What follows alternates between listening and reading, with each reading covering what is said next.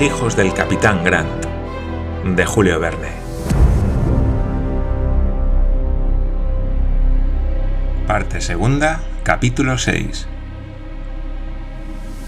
El cabo Bernuille. Lo primero que procuró John Mangles fue anclar debidamente y al efecto echó dos anclas en un fondeadero que tenía cinco brazas de agua y cuyo fondo, de arena compacta, ofrecía suficiente resistencia. Ningún peligro había de que derivase ni embarrancase el buque. Después de tantos azares, se hallaba en una especie de ancón al abrigo de los vientos de tierra por un alto promontorio circular. Lord Glenarvan estrechó la mano del joven capitán y le dijo Gracias, John. ¿Para qué quería John más recompensa que estas dos palabras? Glenarvan encerró en el fondo de su alma el secreto de sus angustias y ni Lady Helena, ni Mary Grant, ni Roberto sospecharon la gravedad de los peligros de que acababan de librarse. Había que dilucidar un punto importantísimo. ¿A qué punto de la costa había sido echado el Duncan por la formidable tempestad? ¿Dónde volvería a tomar el rumbo conveniente? ¿A qué distancia del sudeste había dejado el cabo Bernuille? Tales fueron las primeras preguntas que se dirigieron a John Mangles.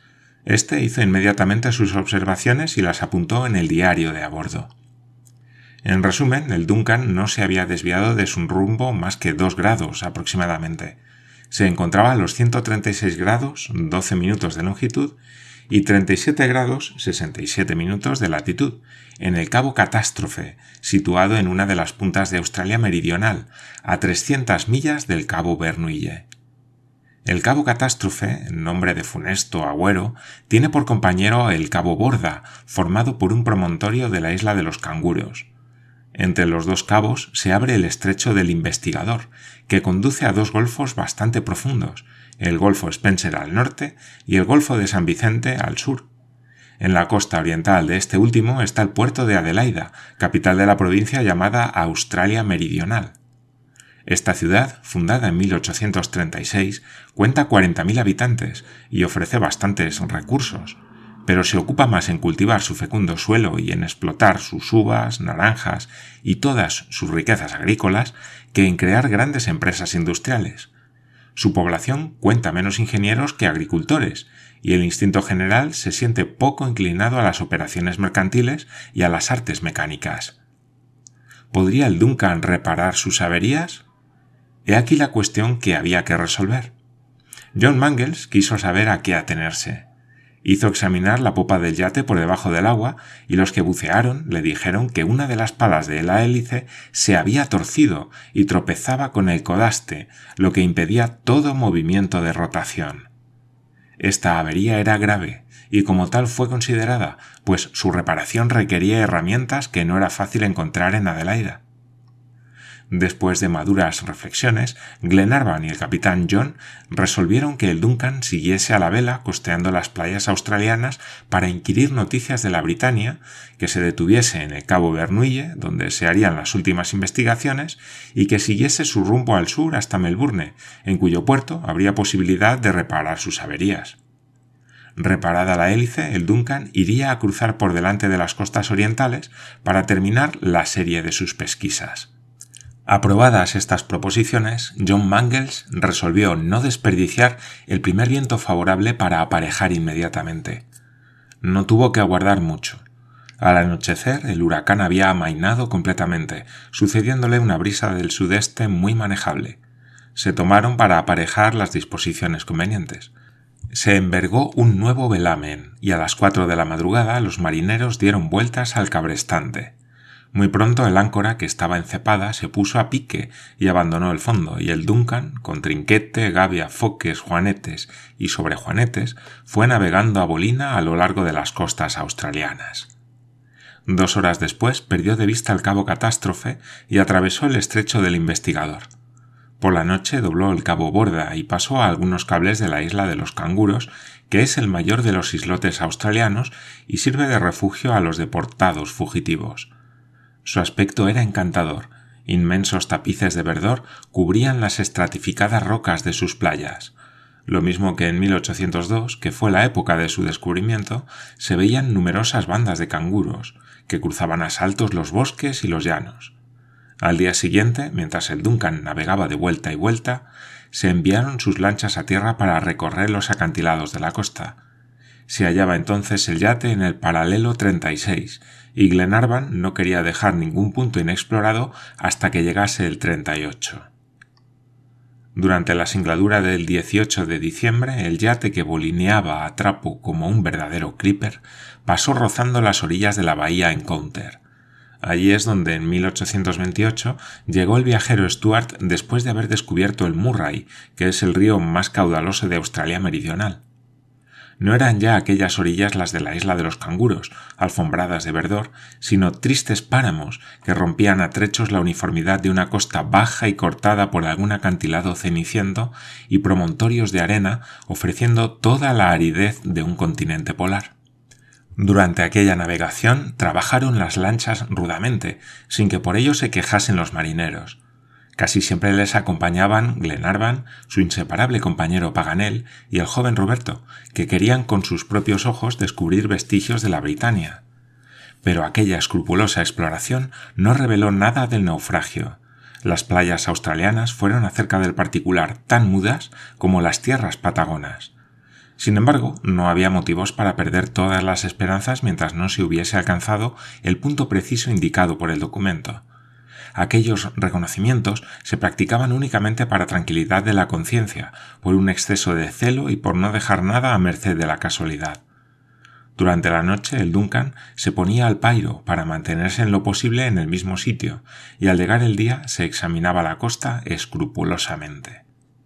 Así llegaron los navegantes el 20 de diciembre al cabo Bernuille, que termina la bahía La Seped, sin haber encontrado el menor rastro del naufragio pero esto nada probaba. Desde la época de la catástrofe, ocurrida dos años antes, el mar había podido dispersar y dispersado probablemente, para consumirlos poco a poco, los despojos de la Britania, arrancados de los escollos. Además, los indígenas que huelen los naufragios como los buitres los cadáveres, debían haber recogido hasta las más insignificantes reliquias, y por otra parte Harry Grant y sus compañeros, capturados en el momento mismo en que las olas los arrojaron a la costa, habían sido sin duda alguna internados en el continente. Pero siendo así, caía por su propio peso una de las ingeniosas hipótesis de Santiago Paganel. Mientras solo se trataba del territorio argentino, el geógrafo podía pretender que las cifras del documento no se referían al teatro mismo del naufragio, sino al lugar mismo del cautiverio.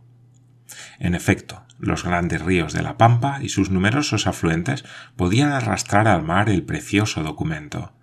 Pero en esta parte de Australia, las corrientes de agua que cortan el paralelo 37 son poco abundantes, y además el río Colorado y el río Negro se dirigen al mar atravesando playas desiertas, inhabitadas e inhabitables, al paso que los principales ríos australianos, el Murray, el Yarra, el Torrens, el Darling, son afluentes unos de otros o se precipitan en el océano por desembocaduras que se han convertido en radas frecuentes y en puertos en los que la navegación es activa. ¿Qué probabilidad había de que una frágil botella hubiese podido bajar por la corriente de aquellas aguas incesantemente recorridas y llegar al Océano Índico? Esta casi imposibilidad no podía ocultarse a hombres dotados de alguna perspicacia, las hipótesis de Paganel, plausible en Patagonia y en las provincias argentinas, hubiera sido ilógica en Australia. El mismo Paganel lo reconoció en una discusión que acerca del particular suscitó al mayor McNabbs. Era evidente que los grados consignados en el documento no se aplicaban más que al lugar del naufragio, y por consiguiente la botella había sido arrojada al mar en el punto en que se estrelló la Britania en la costa occidental de Australia. Sin embargo, como hizo justamente observar Glenarvan, esta interpretación definitiva no excluía la hipótesis del cautiverio del capitán Grant. A más de que éste lo hacía presentir en su documento con estas palabras que debían tenerse en cuenta. Donde serán prisioneros de crueles indígenas. Pero ninguna otra razón había para buscar a los cautivos en el paralelo 37 con preferencia a todos los demás. Esta cuestión, que tanto se discutió, recibió por tanto una solución definitiva y produjo las siguientes consecuencias.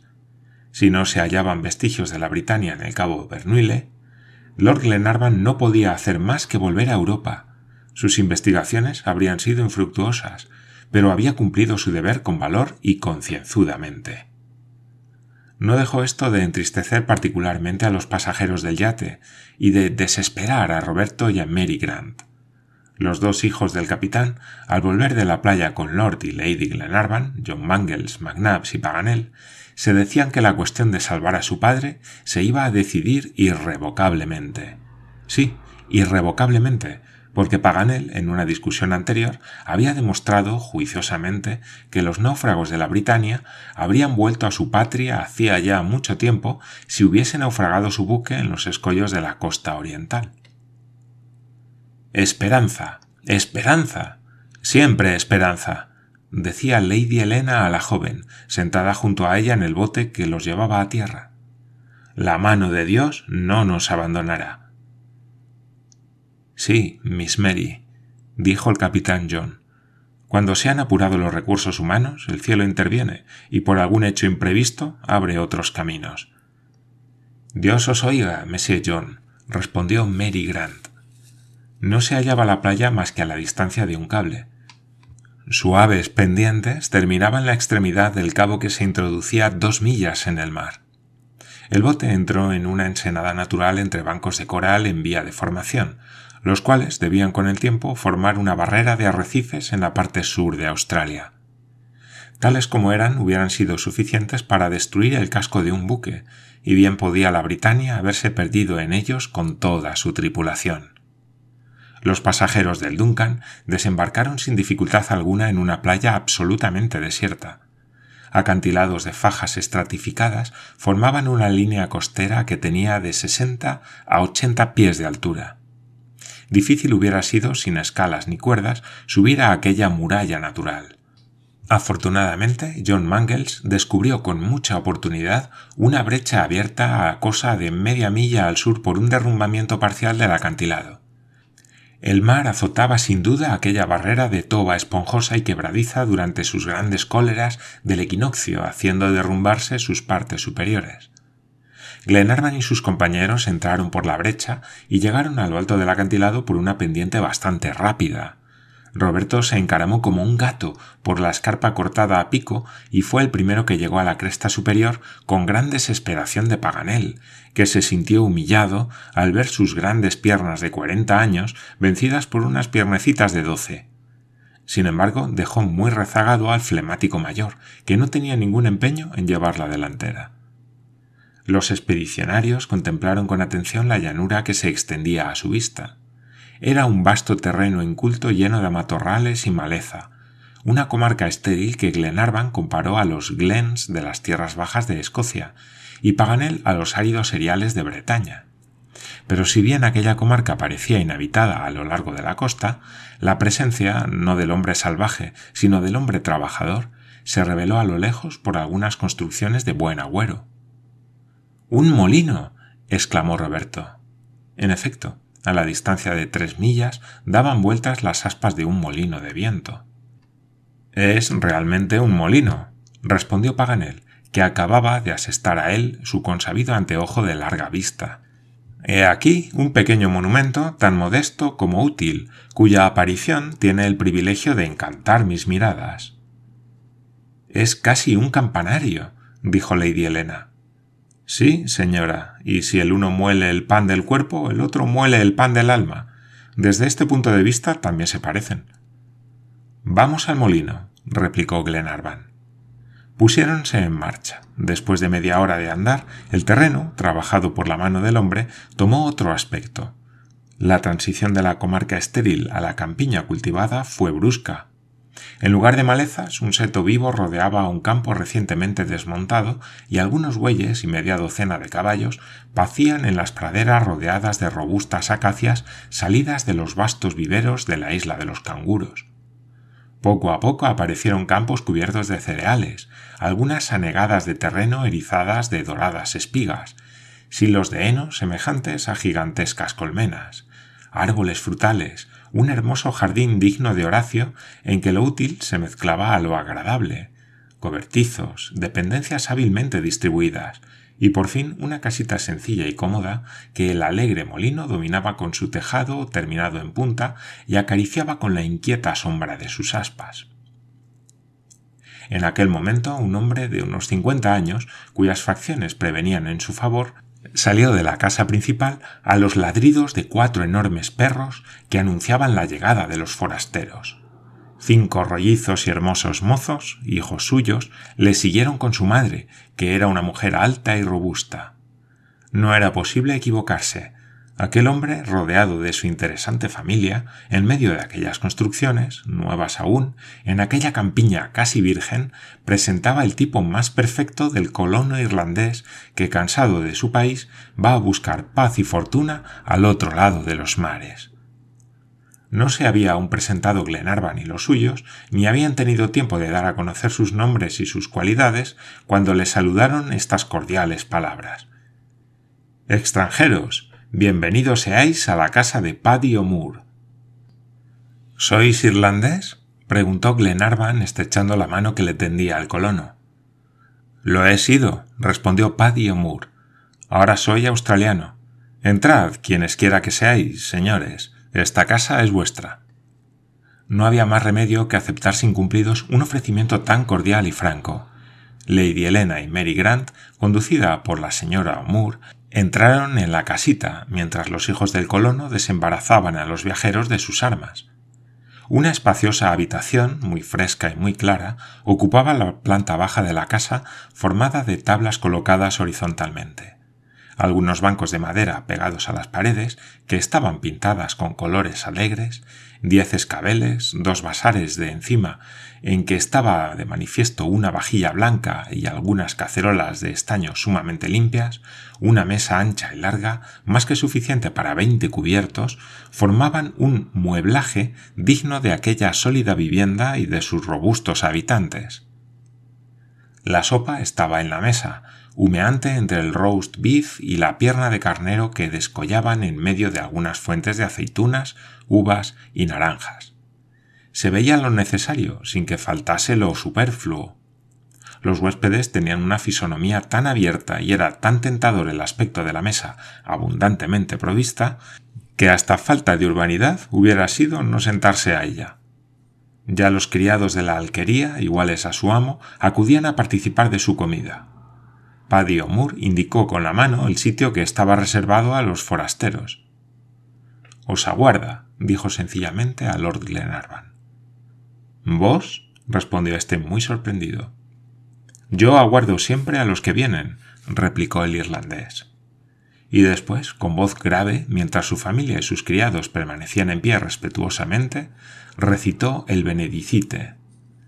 Esta perfecta sencillez de costumbres conmovió mucho a Lady Helena, a la cual una mirada de su marido dio a entender que estaba tan conmovido como ella.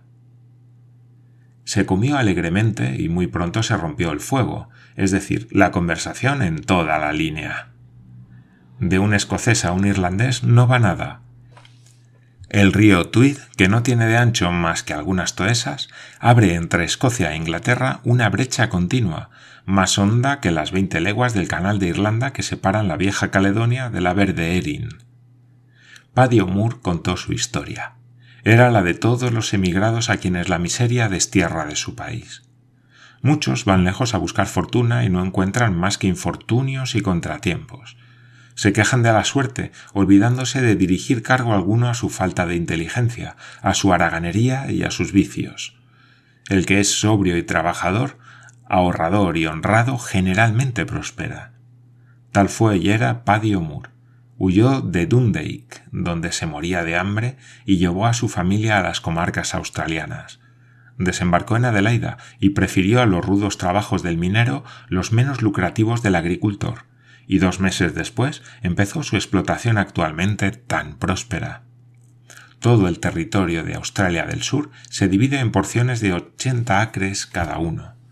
Aquellos varios lotes son adjudicados por el gobierno a los colonos, y con cada lote un agricultor laborioso puede ganar lo suficiente para vivir y ahorrar una suma de 80 libras esterlinas. Paddy O'Moore lo sabía. Le sirvieron de mucho sus conocimientos agrícolas. Trabajó, economizó y adquirió nuevos lotes con los productos del primero. prosperó su familia a la par que su explotación. El labrador irlandés se hizo terrateniente y aunque su establecimiento no contaba aún dos años de existencia, poseía entonces 500 acres de una tierra fecundada por el sudor, vivificada por su trabajo y 500 cabezas de ganado. Era dueño de sí mismo después de haber sido esclavo de los europeos, tan independiente como se puede ser en el país más libre del mundo. Los huéspedes del irlandés acogieron su narración con sinceros y francos parabienes.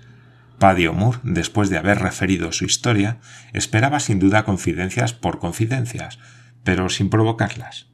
Pertenecía al número de esas gentes discretas que dicen He aquí lo que yo soy, pero no os pregunto quiénes sois vosotros.